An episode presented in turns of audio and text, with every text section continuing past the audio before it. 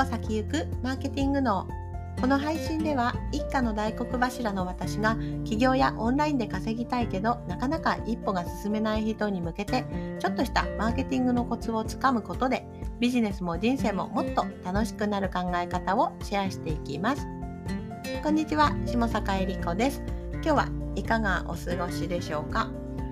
私の地域はですね、昨日花火だったんですね。で、昨日の配信では花火の前だったんですけれども、花火ね、終わってからの配信が今日になったので、今日ちょっとそのことを話すんですけれども、いや、すごい人でしたね。すごく近くまでは行かなかったんですけれども、なんかあれでしたね。子連れにも優しい場所で、ちょっと場所も事前に取ってですね、近くの住民ならではのと言ったらなんですけど、特権ですよね。はい、家の前取ってみんなで楽しみました。いや、やっぱり生で見る花火はね、違いますね。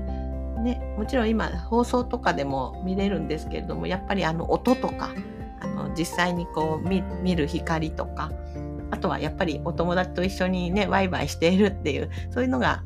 いいんじゃないかなって、子どもたちにもすごく記憶に残ったんじゃないかなというふうに思いました。はい、というわけで、さあ今日お話しするのはですね、お金になる知識の選び方っていうのをお話ししようかなというふうに思います。これなんでお話ししようかと思ったかっていうと、これ私一番最初にすごく苦労した点なんですよ。で、もしかしてまだこれからね、オンラインビジネスをやろう、これからなんかビジネスをやろうっていう人は特にここの壁に当たってしまうと思うんですね。で、一回分かるようになると、お金になる知識の選び方っていうのはなんていうのかな、体に身についてくるので、要するにマーケティングが分かってきたり、あ、これなら売れるな、これならお金にならないな、なるなっていうのが分かるようになるのでいいんですけれども、その前段階の人ですね、実は私のまだ友人とかでもまだその前段階だなっていうふうに思う人とかはいたりとかで、私もねお客様とお話ししたりして、まだコンサル受ける前の方とかはちょっと前段階だなっていうふうに思う方もいらっしゃいますが、これね、お金になる知識っていうのがあるんです。で、不思議なもので、同じことを教えているのにお金になる人とならない人がいるんですね。これ不思議なんですよね。で、どうやってお金になる知識の選んでいけるかっていうことをお話しするんですが、それはですね、もう市場を見るしかないんです。例えばあなたが、これ面白い話が、海外で、コルセット、西洋のすごい昔のコルセットの作り方みたいのをやってる人がいるんですが、これお金になると思いますか？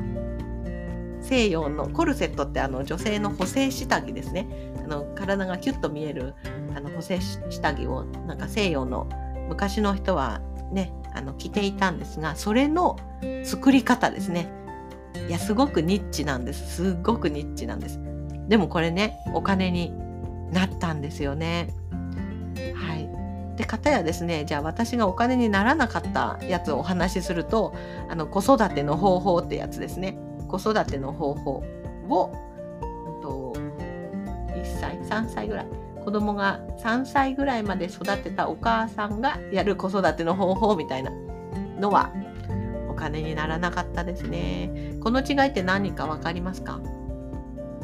この違い、お金になった。コルセットのね、すごいニッチで、誰がこれ教えてほしいんだろうっていうふうに思ったりね、関係ない私たちはそういうふうに思う情報でもお金にすごくなった例と、結構子育てっていうのはみんな当たる壁なんですけれども、それに対するコンテンツはお金にならなかったっていうところなんですが、これね、いろいろな要素があるんですが、まずコルセットの方はニッチというところで希少価値が高いんです。要するに誰もが教えられることではないので、そこに価値っていうのがすごく出てくるわけなんです。ニッチの価値ですね。で、さらに、コルセットがなぜ成功したのかっていうと、それをちゃんと広めたっていうところですね。やっぱり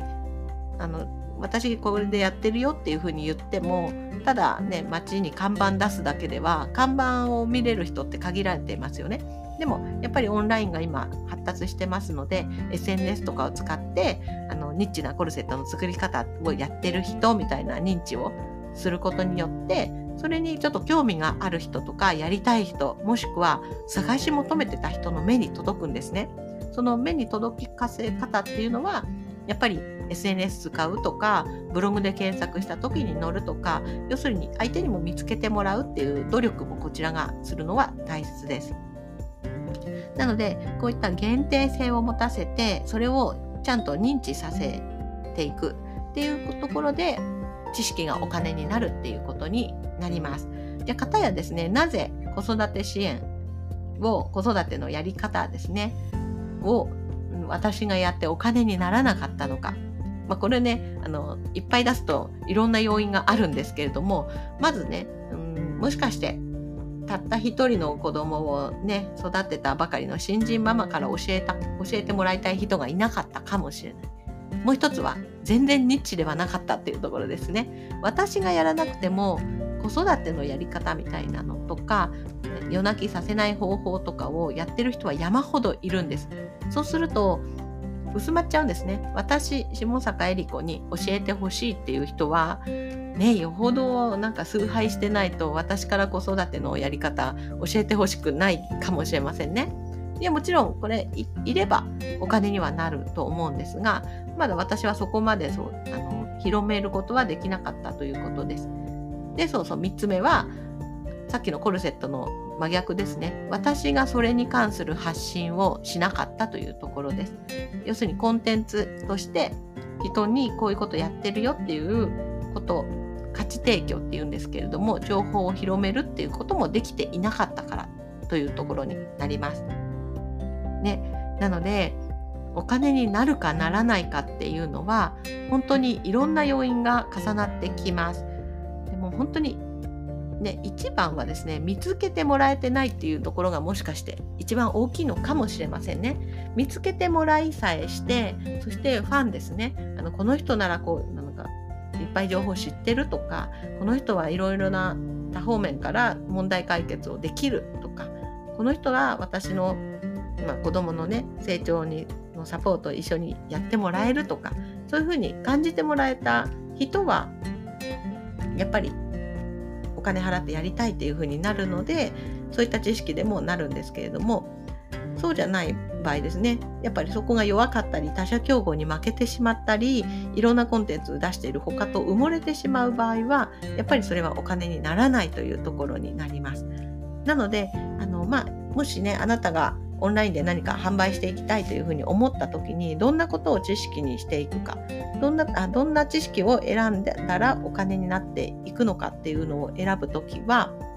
まずは適宜他者競合を調べるというところですね。でいなくても見込みがないわけではないです。全くいないかもしれないですね。でも全くいないというのはもしかしてチャンスかもしれないのでニッチだけどもしかして需要があるのかっていうところをまず見るっていうところですね。で、本当はね程よいニッチっていうのが一番いいんですけれどもね、はい、でそしてさらにそれに対して自分がコンテンツを発信していけるかというところですね。なのでこの2つをちょっと意識してもらえたらと思います。なおですね例えば、子育て支援に関してをニッチではないんですけれどもこれをニッチにする方法があります。それは掛け合わせるということです。子育て支援子育ての方法をかけるなんかビジネスみたいにするとギュッとそれをやってる人は少なくなったりしますね。子育ての方法だけだとたくさんの人がやってるけれども2つのコンテンツを掛け合わせるということをやると一気にニッチになったりしますので、ここら辺もまた後々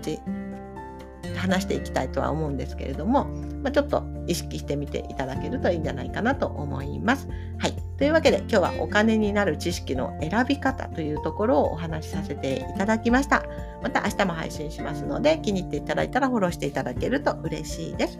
それではいつもお聞きいただいてありがとうございます。また明日。バイバーイ。